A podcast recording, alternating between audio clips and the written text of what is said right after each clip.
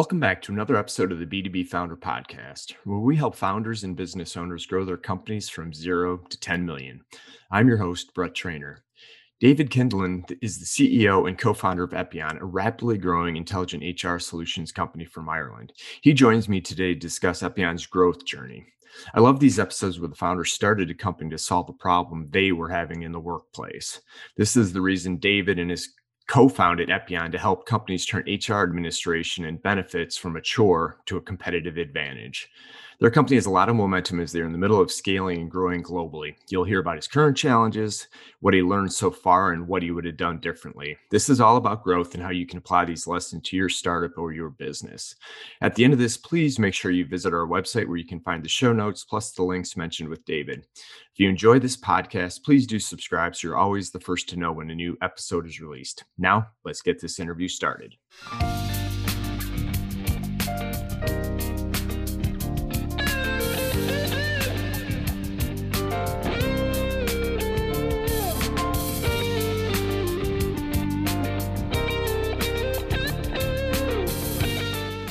Hey, David, welcome to the podcast. Hi, Brett. Thank you very much for having me. It's great to have you coming all the way from balmy Ireland, right? At this time of year, as we were talking off here. it's beautiful. Actually, we, have been having a decent bit of sunshine for the last uh, probably the last 10 days, which is pretty rare. Um, but yeah, as I said, as I said before we came on, we, I don't live here for the weather. There's lots of other reasons we live here. So. Exactly. And we'll get into maybe some of it with the, the business aspect. But before we get into kind of the, the core of, of what I want to talk about, if you don't mind for the audience, just share a little bit about your background and, and what you're doing today. And then we'll, we'll dig into that journey a little bit. Yeah, absolutely. Yeah. So I suppose, look, I, I started my career, uh, started my career in the insurance world. So over over 20 years ago, I got uh, I got my first job uh, working for an insurance company, one of the, the big global leaders in insurance a company called Allianz. I, I moved through the, the insurance industry, got some ex, got some relevant experience in different parts, and then I found my niche, which was employee benefits. And I became a, an employee benefits and financial advisor in the consulting world. Again, working with working with companies in different parts of Ireland, different shapes and sizes. And yeah, over a period of time, kind of ventured on into dealing with companies in the UK. So between London and Manchester and various places and picked up some global experience on, uh, along the way as well. So that was my background. And what we're doing today is it's the technology to the front of that uh, that we, we we've built out. So we've built out Epion, which is a fully functioning HR HRIS with an with an integrated employee benefits and people analytics modules. So okay. we we bring the power of technology to these employers that historically I've worked with all to do with their HR function, their employee benefits, and people analytics. Yeah, that's that's fantastic, and I love these stories of folks that came kind of from the corporate side. There's a problem that needed addressing, and you couldn't get it solved for yourself. So you know what, I'm going to go start a company and and fix it. I know you guys are, are growing rapidly. And it's one of the reasons I want to have you on the podcast as there's longtime listeners, which we do have longtime listeners. It's a little bit all about the growth and the journey for mm-hmm. these B2B companies. And we've had founders that have, you know, crossed that threshold, began the scale. But what I find is fascinating is, is getting a firsthand account from founders that are that are in it right now. So before we kind of get into that, the, the detail that, maybe take a step back and say, hey, how did you go from working on the corporate side to, hey, I've got an idea for a company and then launching the company? Because I think a lot of people have ideas but never really act on it. So I'd love to hear kind of the origin story of of Epion. Yeah, I, I suppose yeah, bringing it back a number of years. So I suppose going back to kind of 2016 I, am servicing a number of clients, and a lot of pain points in the industry was all to do with the administration around benefits and getting access to the data that's required. So, if you've got a group life insurance plan or group income protection, group medical insurance for your employees, you need to be able to access your data. And yeah, unfortunately, the mid market is hugely under catered for in the HR tech space um, in both Ireland and the United Kingdom. So I looked at it and said, well, how could we bring a technology solution to the table that would both benefit the customers, but also benefit us? Because it means that if we gave them a platform that they could use, they could populate their data. And then when we call them and say, hey, Brett, send us over your renewal data, which is name, address, date of birth, and all the other details that we need to complete the renewal process, they have it at the touch of a button because we've provided that technology to do it. And you know, if you're a multi-billion dollar business and you can afford the services of the big guys, Mercer, Willis Towers Watson, and all these guys, yeah. and you can afford the HR tech platforms, the SAPs, the Oracles, the Workdays of this world to build you a bespoke platform to work across multi multi jurisdictions. So, you know, if you've got a population in the United States and you've got some people in Europe and maybe people in Singapore and Australia, it's very difficult to find a platform that will actually service those needs across all those territories. So we actually decided, well, what we want to do is we want to go after those larger mid-market companies, but we want to stay away from the enterprise level for now. I'm not saying we won't go there, but we, we may in due course. We wanted to build out a solution that would work. So I, I was thinking about this, and you know, I was I was following some stuff that was going on in the US, a couple of different uh, platforms that had had had grown out of nowhere and I said, right, okay, I, I, want to do this, and I want to go for global domination. I'm, you know, I live, I live on an, the island of Ireland, five population, five million, there thereabouts, and uh, our next door neighbours in the United Kingdom, there's there's 60 million people on the island. So I said, right, we'll start with Ireland, UK. So I had a, I have a, a connection who's now my co-founder, uh, Neil Fallon is his name. And uh, Neil was also an employee benefits guy based in the UK. And myself and Neil worked together on a lot of various accounts where he serviced business for me in the UK. So my, my Irish clients had, a, had, had people on the ground in the UK. He would facilitate that, do the advice piece, do the placement, all that kind of stuff. So myself and Neil started to talk, and, and sorry, I used to reciprocate and do stuff for the UK companies he had that had a presence in Ireland. So we used to talk over, you know, a couple of beers on a, a couple of beers on a sunny day, saying, you know, we need to do something together. Let's open up our own business together and we threw technology into the mix and that's where the conversation started about the technology. But then we soon realized that look we we can do the regulatory piece we can set up the brokerage we can get the licenses from the various regulators we can do all that because that's what we know and that's that's the space we operate in but we were missing the technology piece. So both neil and i had met ernest legrand who's based in new york and so funny story about Ernest. I, I called Ernest one day from London and I told him I was going to be in New York the following Wednesday and could I buy him lunch? And he said, absolutely, yeah, what time? So we set up a time, said I'd come back and confirm a location. And then as soon as I hung up the call, I had to book my flights because I had never intended on being in the US. but it. I wanted to I, I, want, I wanted to sit with the guy and I just wanted to tell him about what we wanted to do. So I, I approached Ernest, but uh, you know, it, it was different. It was, you know, myself and Neil had agreed we put money into this we also then convinced Ernest to put money into it too. So it wasn't about myself and Neil putting money in and Ernest building the product. It was about bringing the three of us together as equal business partners to build out what what, what the dream was, and the dream was the platform. So yeah. I suppose that's that's a bit of a long-winded answer to your your question, but that that that's where we started. Now it makes it makes sense, and I love the approach with the kind of the co-founder looking for complementary strengths, right? Because I think a lot of the time we see these. I mean, the two things, and we were talking a little bit off air. Some of these co-founder relationships don't work when you don't share the same vision for what you're trying to get to. So, so before yeah. you started building, was there some time just making sure you guys were aligned, or did that come together pretty quick that you all were looking at kind of the same outcome?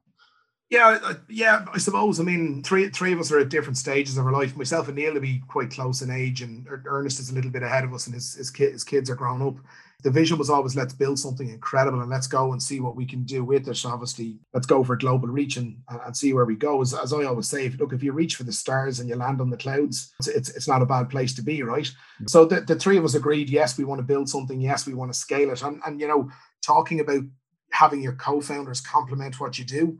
like I, I have I have some serious strengths in comparison to Neil and Ernest, but likewise, both of those guys have serious strengths that would be probably my weaknesses. It's great to have your co-founders that actually complement you, but communication is key. And yeah. advice that I would give to any, anyone looking to start a business who's looking to bring in to bring in fellow co-founders or whatever the case might be, make, make, make sure that you complement each other because the more you complement each other, the more people find, you know, oil and water will always find its own level. And if everyone can do the same thing, you're going to have that people are going to clash. The the relationship is vital. And, and we're, we're very lucky. We've got a, myself, Ernest and Neil have a, we've got a fantastic relationship. I mean, we, we've all stayed in each other's houses when we've traveled. You know, as I said, I'm based in Ireland full time. Neil's in London full time. Ernest is based in New York full time. So you know, when we do travel, we do we do try and stay with each other in our in our homes. So our families have got to know each other and all that kind of stuff, and that's that's important. It it, it it helps with things, you know. Yeah, no, absolutely, and you know that's what I kind of love about this story is you started with the kind of that vision, the dream, and maybe we can get a little tactical. It said, all right, you guys met, you're on board, you're going. Now, did you build a prototype first, or did you do some pre-selling with some of the networking? You just kind of walk us through the yeah. how did you get up and walking? So I suppose well the, the initial part was okay, well look, we've got this great idea, but you know, what happens if we build something and nobody uses it? Right. So yeah, you know, that that does, unfortunately that Brett, you you know as well as I do that that does happen. People have these ideas that they kind of go, no, we can do this, we can make it work, we can make it work, and then they go to market and you know nobody wants to use it. Right. So we looked at it and said, okay, what do we need to do? So we went and we actually identified our target market we went and spoke to some of those companies. So both myself and Neil had we we we had clients that we were working with at the time. So we were able to talk to those guys and say, look, if if, somebody was to bring a product to market that did this, this, and this, is this something that would interest you? And again, we were pushing an open door because an awful lot of these businesses were using Excel spreadsheets and filing ah, cabinets. Oh, okay. So having those early on kind of conversations they were like, yeah, absolutely, you know, absolutely. And and so, some of these companies they came on board as early early users, and thankfully they're they're still with us today. And they've they've obviously benefited from the money that we've invested in the platform since we built the first version one, we'll call it, uh, right up to where we are today, which is I mean, you know, if you were if you were to ask me back in 2016 what this would look like, yeah. I would never I would never have envisaged the the animal that we've created that's that that that sits in our technology. It's it's incredible, so powerful. Yeah, interesting. Now, would you guys consider yourself uh maybe you have to for valuations a technology company or are you a services company or have you have you gone no, that to define it yet? We're uh, well i mean look we're we're, we're tech we're technology to the front and and those services fall in behind and we're having a lot of success at the moment with companies where we're going in with the technology that's opening the door and we're new and we're fresh and we're brilliant and we can do things that other people can't do and we're more affordable than those big guys that i mentioned earlier on. So we're, we're, we're having great success where we go in with the technology and then you know we pick up the benefits and we pick up the insurance piece as well. So it's uh, but we're we're very much a, a, technology to the front business, and from a calculating valuation perspective, I suppose at the moment it's a it's a blend because there's income coming in on both sides. However, where, where we see our income in the future is is, is definitely from the, the the SaaS, the you know the platform side of the business. Yeah, but to your point, you got to be kind of differentiated, right? Because somebody can come in and tech, copy the technology over time. It's what are you doing to the rest to provide those those services? No, I love yeah. I love these type of businesses and seeing more and more of that. I just had somebody on recently, Erica Bischoff, who's I would call I don't know if I like the word modernizing an old industry, but in essence, she's doing with trade associations. You know, I had Nicole Wood on, who's taking a whole new approach to to coaching, right, and kind of light and wellness that you know because everybody's done it the same way forever and ever, and then you find a better way or a new way, not just new, but I think it does have to be better to do it. But yeah, and, and look at the, the insurance industry the world over, whether it's it's property and casualty insurance or it's or it's the placement of benefits, it's a very very the technology that's used in that industry. It's a very outdated tech stack. And you know, if you look at the insurance companies, they're usually an amalgamation of five or six different huge organizations that have True. come together. You picture, uh, you know, a huge amount of technology servers that are all duct taped together with wires coming out of one end to the other, and they, they find it difficult to get the data out of their own tech.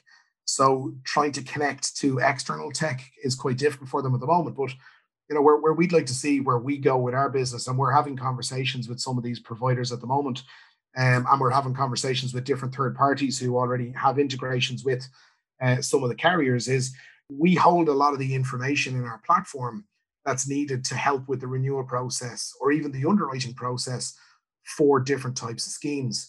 So what we want to do is we want to connect that so you can have that end-to-end solution from from quotation to purchase to renewal. It's all done and the client doesn't have to get stuck and bogged down in producing heavy data and nobody gets missed and all that kind of stuff. So that that's that's part of our journey is the whole connectivity piece and living in that connected world, which is fantastic. And and you know the insurance companies and the carriers there they're doing their best to modernize what they have. it's a, it's a costly, timely exercise for those guys. Yeah, no, and I think that's the truth. I mean, we shared a little bit offline, you know, 30 years bounce back and forth between enterprise B2B and, and startup. And these bigger, larger B2B companies are going to have a really hard time pivoting into the digital first, which was coming, but the, the pandemic basically shut the door on it's coming and it's here. And you know, trying to modify what you have in order to align with the buyer's preferences really difficult. Where if you could build it from scratch, right, to to build it differently, you know, definitely has the the competitive advantage. And know, like I said, yeah. that's what I like about these stories of lived it, you had the problem, you figured it, thought about how to solve it, and then you took action. yeah, well, and, and just and just just on that, I suppose, just to dig a little bit deeper into one of the problems that we can solve. There is a HR tech platform which will remain anonymous, so I won't, won't, drop their name in it. But if you if if you're a customer of theirs in the United States, they have their tech stack in the United States, and if you then have people working for you as a US business in, let's say, the United Kingdom or Singapore, there are different tech stacks that you're using. And the big issue is, is that those tech stacks don't talk to each other. So if you have a population of a thousand people working for you as a business and they're in, let's say, four or five different countries, if you're using different tech stacks in those countries, yes, the name above the door is the same. However, from a reporting perspective, from a, you know, from a benefits rollout, from all that kind of stuff you, you actually can't see. So you actually have to go in and understand your data. And because those tech stacks, because they're siloed, they're usually an amalgamation of different tech stacks. So there could be two or three companies in the UK that came together. They brought the best of their tech, stuck it all together, and it sits there. But it's completely different tech and completely different data fields that you might have in the US version of what is seen as the same business. And what we've done is we've actually built out the ability. So if you're a United, if you're a company based headquartered in the United States, and our, just just for for clarity, our our our, our target market are companies between 250 and two and a half thousand employees. Okay. okay.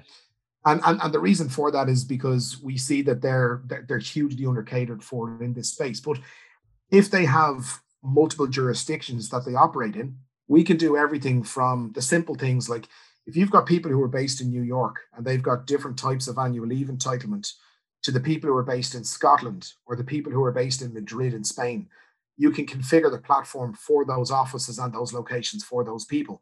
And the same you can do with the benefits. Okay, so the employee benefits in each of those jurisdictions and locations are going to be very different. In the United States, you're going to have your 401k and your health, your health plan. You're going to have your life cover and maybe your income protection in in in, in Spain in, in different parts of Europe, you've got different mandatory benefits. So from a compliance perspective, you need to be able to make sure that your your your mandatory benefits are in place. We help with all that. But again, the reporting the reporting side of it can be done from HQ or from well, sorry, from any administrator on the platform. They can go in and run uh, the analytics part of our platform, which will give them all of that information that they need. So it's it's the ability to use the platform wherever you go. And client doesn't have to come to us and say, "Hey, Dave, we're after opening up an office in Singapore. Can you add Singapore to the platform? They do it themselves. They upload the data, they go in and tweak the system, they configure it, they can push out benefits that are only relevant to those people in Singapore. They can push out benefits that are that are across the organization to everybody. And it's it, it it's about giving the power to the employer to be able to tweak the system to make it work for them. And that's that's where we saw it was missing.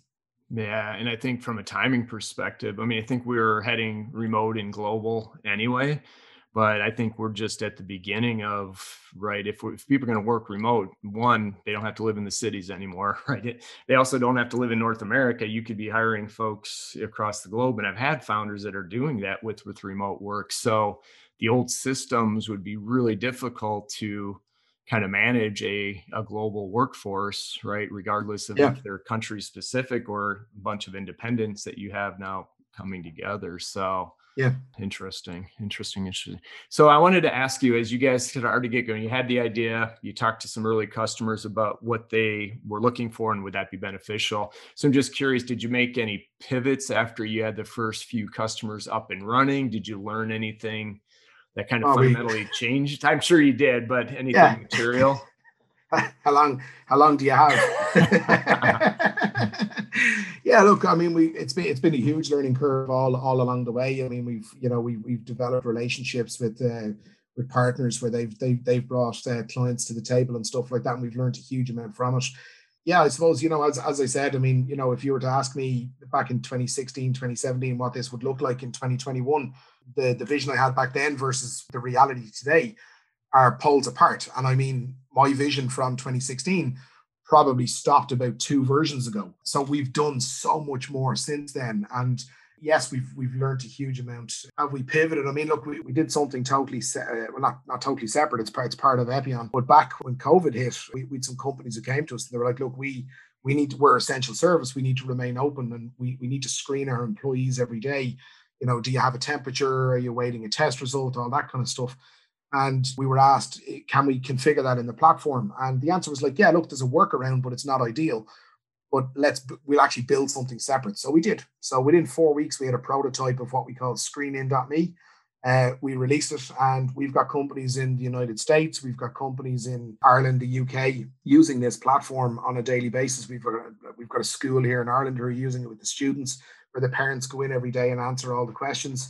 And, and again, there's reporting functionality behind that. So it wasn't a pivot from we get away from the HR stuff. It was this was an addition, and that product will have a life after COVID because it yeah. can be used for you know it's it's it's a I mean I suppose it's, it's like a questionnaire tool. You know you can you can you can push it out to your employees. They can go in and fill it in on their mobile phone, and it can populate back in, and you can run reports off it. So that was one pivot we did back when when, COVID happened, and and it and it was great. It, it, it opened so many doors You know, we're doing we're doing business with some with, with some sizable operators in the United States. Um, unfortunately, the contract prohibits from mentioning names. Unfortunately, you know the usual. But yeah, but uh, great experience of, of, of doing something different.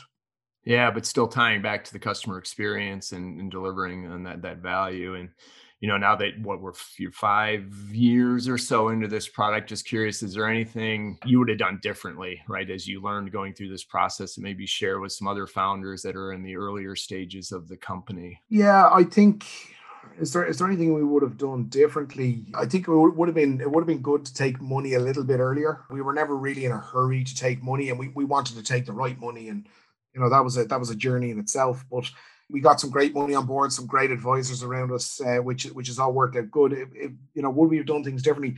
Yeah, I, I, think so. Yeah, because one thing, and you know, we're we're raising money at the moment, and it's it's time. You you do you run out of time very very quickly as an individual. So if if I could carbon copy myself, Neil and Ernest, and and, and some of the rest of the team that work with us, you know, I think I'd, I'd, I'd double I double the workforce. You know, have a carbon copy of everybody running around, but it's yeah, taking money on earlier would have would have helped us resource and maybe maybe free up more of my time for me to focus on selling and and getting out there uh, quicker. But look, I've no regrets. We, we've no regrets on it. We're you know very happy where we are at the moment, and th- things are thankfully uh, going quite well for us at the moment, which is great.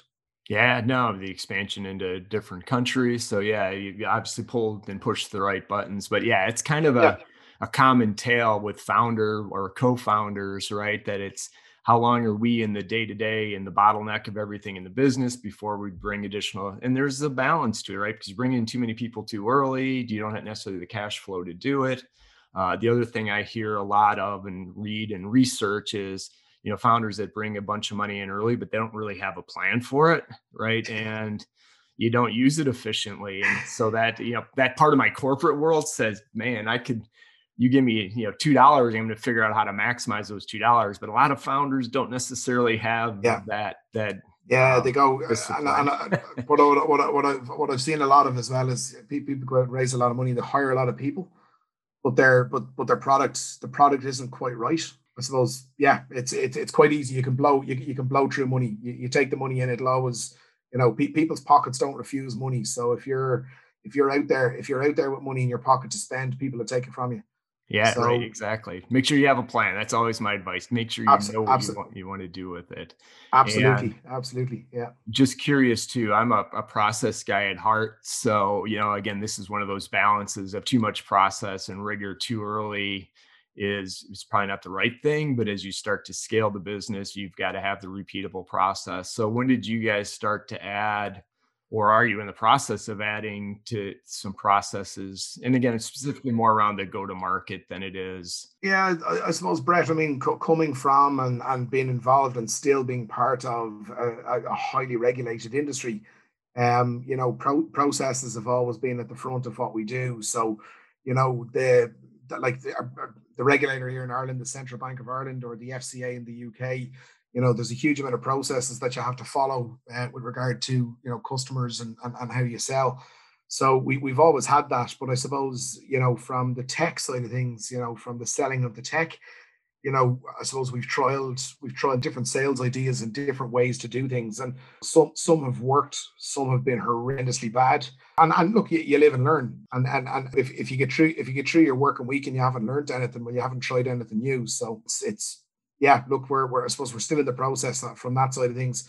We're still we're still implementing processes to you know to get there, but we we do we've got a we've got a lot of good processes in place but where we'll raise the money that'll help us it'll help us scale quicker you know? I mean if we if we just carry on doing what we're doing we'll we'll become a solid business no doubt about it. The organic growth that we've had over the last couple of years you know we're doing quite well you know by taking in the money it's going to help us accelerate that yeah, that's a good point. Maybe a good another good segue for me. Say, all right, so like I said, you got good traction. You've got you know footprints now in six countries? We're, well, we're in no, no. We're uh, sorry. We're, we're we're in Ireland. We're we're in Ireland. We're in the UK. So we've dub, we, we're we've offices in Dublin in Ireland.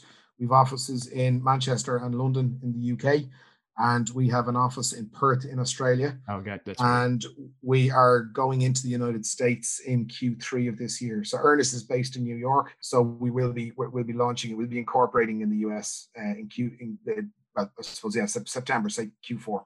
Gotcha. Oh, it's going to get exciting if it hasn't been already. I mean, again, I, it's it's always interesting to me to have these conversations and hear from founders because, again, there's that balance of how quickly do you go, right? There's that philosophy. Let's raise two hundred million dollars and just blanket the the globe you know that doesn't that rarely works right? So i, I appreciate the the approach that you guys are being calculated with it and our, our technology has to change and has to has to adapt to different different territories you know, like for, for example in the united states i mean you you guys have a term called cobra which relates to your health insurance. So it's it's the ability to take your health insurance plan with you when you leave a leave an employer or an employer lets you go and lets you take it with you so we've had to adapt for that. There's no other market in the world that actually has that process. So we've had to adapt the platform to make sure that it, it caters for that. So there's there, and there's lots of other smaller bits and pieces that have to be done in the way things are, are, are structured to give clients the ability to switch on and switch off different parts of the platform that are fit for for them in their territory, even terminology. So there's there, there's lots of things. Flying to the United States and saying we are here uh, with you know with money in your back pocket is is it's it's it's it's one way to well it's one way to it's it's one way to fail but it's uh, it can work out sometimes for people too right? Yeah you do you, you do hear stories of people just landing and kind of going i'm here and it takes off like a rocket ship for them but it has to be a bit calculated and there's got to be a strategy behind it. So yeah you know, I suppose we've, we've taken we've taken our time on it no, which is which is fantastic. And you, you talked about the fundraising, and I know that's a big thing for a lot of early stage founders as they're thinking about fundraising. So, any advice or recommendations as you've gone through this? Maybe again as you do differently, or just uh, yeah. Look, I, I, suppose look, there's there's there's there's lots of money out there at the moment. There's you know there's a huge amount of money. I you know I always say you got to try and find the right money. So just because just because someone's willing to give you money, um, until you until you see the deal sheet, until you see the T's and C's that they're to that they're to throw on the table. Um, I, I I would say, look, you know, look for the right money because it's the it's the people behind the money that can bring value add. And you know, we've we've got some we've we've some great people behind us where I could pick up the phone. You know, I spoke spoke, spoke to two of them yesterday. I, I could pick up the phone and have a conversation. Just say, look, I've, I've I'm thinking, I've got something in my head. I want to blurt it out. I want to have a conversation, and they're at the other end of the phone. So it's, it's important that you, you you get the support and, and look, I know as businesses grow and as you get into your, your your professional investors, you know, your private equity, your Series A, your Series B, things might change. But again, a lot of those guys bring huge supports to the table as well. So yeah, it's um, it, it it's not just about the money; it's about the it, it's about the people behind the money and the supports they can bring. I think it's so such a great point. And too often, I think founders just settle for the somebody that's willing to invest, right? Versus looking at it from a strategic. And maybe sometimes there, there are no other options, but to your point, there's a lot of capital out there. Oh yeah. Now, and the, I think the other thing that sometimes founders underestimate is when they take on capital it changes the timing, right? The the pressure is a little different when it's your co-founders and if you guys are bootstrapped or at least friends and family or angels to now you've taken somebody else's money, the clock accelerates. So you've got to be ready. For, I don't know if pressure is the right word. Maybe it is pressure, but a different different timeline with different stakeholders than maybe what you yeah, were well, used to. You, you become answerable to people. So when yeah. someone picks up the phone and asks you a question, you have to answer it. You know? Right. So it's it's that yeah. So pick pick the right money. Don't be in a hurry. That's yeah. that, that'll be that'll be my advice. Yeah. That's awesome. All right. Before I get to my my last question that I ask everybody, you know, anything else? I mean, I've I've loved this conversation, right? And I love these types of stories to hear from folks that are, you know, in the fire as we speak and, and growing. Any other advice for people thinking about starting a company or that are in the process that you'd share? Yeah, don't don't be afraid of competition don't don't be afraid of you know don't be afraid of talking about your idea because I hear I hear so often I hear people oh you know if I if I tell people and talk about it people will copy my idea. I, I remember back in our early days myself and Neil actually did a we, we did a presentation to a room full of people and it was it was actually a friend of ours whose wife was at the airport who had been at the same conference and overheard these two guys kind of going, those those guys in Epion are onto something. I think we're we're just going to copy what they're doing and do it ourselves. And they never did, but there was a conversation that they had at the airport. Someone overheard and it's like, oh, do you know what?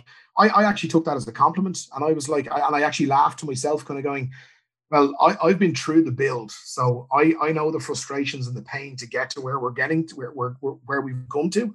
Best luck to those guys starting from scratch and then trying to understand why the system does what it does. Because I suppose my my the best example of that, my, myself and my mother-in-law, we did a cooking course together. So uh, I mentioned earlier on, my my darling wife is from Australia, and we met her mom uh, in Thailand on a holiday years ago, and it was my kind of first holiday away with my in-laws and. Myself and herself went and did a cooking course, and in the cooking course, we were given the same ingredients. We were told how to cook the food the exact same way, and lo and behold, my food was terrible. Her food was awesome. So we we did a cooking course, and I ate all her food because it was amazing. So just because you you have the same ingredients or you have the same technology doesn't mean that the end result is the exact same. So don't be afraid of competition. Competition is always good. Competition is healthy. Just because you're first doesn't mean that you're going to win. It's Facebook wasn't the first social media platform. Look at them now. I mean, you know, you've TikTok, you've oh, well, they own Instagram, but all the other stuff that came along thereafter. And uh, yeah, so don't be afraid to tell people your story and, and ask people for their advice because if you don't ask for advice, you won't get it. Yeah, it's such good advice too, and it's all it is all about execution, right? The idea is everybody's got an idea, but can you execute against it? And and frankly, if you tell somebody your idea and they can execute better than you, maybe you weren't in the right business, right? Hey, to, yeah, to begin as, with. Hey, uh, as as uh, as a very good friend of mine says, ideas are cheap. Yeah, you know, I mean, yeah, it's it's execution is key. So it's it's it's about it's about joining the dots and putting the building blocks in place to make it happen. Yeah, yeah, yeah. So the, uh, to your point too, first first movers sometimes win. Most of the time they don't. It's it's who can execute better, and you know that's why I spend a lot of time with founders. Is it's about execution, and you know one of the the stats there's two stats that i use all the time and it's kind of what drives me is 10% of all startups get to a million in revenue and only one out of 100 get to 10 million and people like well you know it's a passion project or a side hustle and that's why i didn't get to 10 but when i look at only 10% of the million dollar companies get to 10 million that's where i have a problem because as you know, to get to a, even get to a half a million in revenue, a million in revenue is really hard. You you're doing some things right. You've got customers there's no reason why you can't get to 10 and it, it's it's about execution because there's so many different moving pieces you have to get right going through it but you know so again that's that's why with this podcast is why i do is you know to help more people that have the good ideas and, and just execute just a little bit better to to get to that 10 million mark. Yeah just to make it happen yeah yeah, easier said than done. I know, and obviously they yeah, yeah. proves that, but one company at a time. So yeah, absolutely. Um, yeah, and, look, and, and, we're still on our, we're still very much in our early journey. So we'd love to blow this out of the park and get to get to 10 million, get to 20 million, get to 50 million in revenues. That's the dream. And you know, we I think I said before we came on, look, global global domination. We we we want to be a market leader in what we do, and we're not just going to settle for Ireland, UK, Australia. You know, we're looking at the US. You know, we we, we want to go global with this. That's the dream. Well, we need the help. I mean, our benefits and insurance is not exactly highly efficient at the moment. So, yeah, I, I definitely, definitely, there's room for you here to. to there is. There's lots of. Yeah, there's lot. There is this huge opportunity. Yeah. Yeah, yeah, yeah. All right. So I always like to end the every interview with a one question: is what is one thing you, David, would highly recommend? And this could be personal, professional you know something that's that's just important to you? Always make time for family and friends. If, if it's it's one thing i've learned from the pandemic. I mean pre pre-pandemic i spent a lot of time on airplanes and traveling around the world and, and and i enjoyed it. It was great. But what i've learned through the pandemic is that there's there, there's more to life. And you, you got to look after your loved ones. And whether that's uh, immediate family I've, I've, I've married with small with small kids and I've got to do the school run. If I wasn't at my desk at seven o'clock in the morning, I was on a flight at six thirty out of Dublin Airport.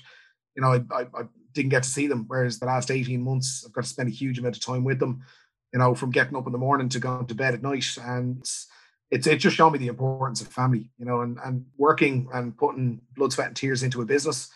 It's great, and the end result could be phenomenal but you need to enjoy life at the same time. So just always make time for family and friends, you know. No, I love that. And you're right. I think a lot of people have learned that you can you can do both, right? You can have a family and spend time and still build a, a high growth business, right? There's Yeah, just, yeah. Uh, and, and look, and it comes it boils down. Look, it's I say family and friends because there, there's lots of people out there who are on their business journey who they don't have an immediate family they may still be single or they may not have kids or a partner or whatever the case might be. So your circle of friends, and it's because it's your escape. It's your outside of work. It's your it's your zen place. It's your happy place, and that's it's important to have that. And whatever that is, and it look, it doesn't have to be family and friends. Maybe your zen place is is climbing a mountain on your own. Like make time for you. Do what makes you happy in your spare time, because sitting at a desk for 16 hours a day is not going to do you any good, and it could put you in an early grave. Yeah, no, hundred percent. I hundred percent agree with that, and I think you'll be more productive if you do kind of separate the two. Absolutely. So, yeah. Well, David, thank you very much. And if folks want to uh, connect with you, what's the best way for them to to learn more about you, the company, and and connect? Yeah, they can contact us through eppion.com. That's E P P I O N E.com. Send an email through to support, and the guys in support will send it through to me uh, or you'll find me on LinkedIn. I'm very, very active on LinkedIn. So David Kindlon, K I N D L O N. You'll find me there, and uh, be delighted to connect and have conversations. And if anybody wants to reach out for a chat, always up for a chat and a conversation. Awesome. And folks, it's well worth your time if you can catch some time with David. So he's been very generous, not only on this podcast, but our, our talks prior to this. So if you don't mind, I'd love to check back in with you another, you know, 12 months or so just to see where you are on the journey. And I think people would be interested to hear, you know, how it's going. I think it's fast. Yeah, that'll be that'll be that'll be great, Brett. Yeah, anytime. Absolutely. Awesome. And, and, and, hopefully someday we'll have a beer. That'll be yes. better again. I think we're getting closer, but uh, yeah, we see the light at the end of the tunnel and yeah, and I'll come to Ireland. I know you said the weather's not spectacular, but I'll take my chances. yeah, yeah. Look, you, you, you won't get wet sitting on a bar stool. Yeah, that's great. uh, awesome. Well, thanks again, David. Have a great rest of your day. We'll catch up with you soon. Thanks, Brett. Take care. Thank you.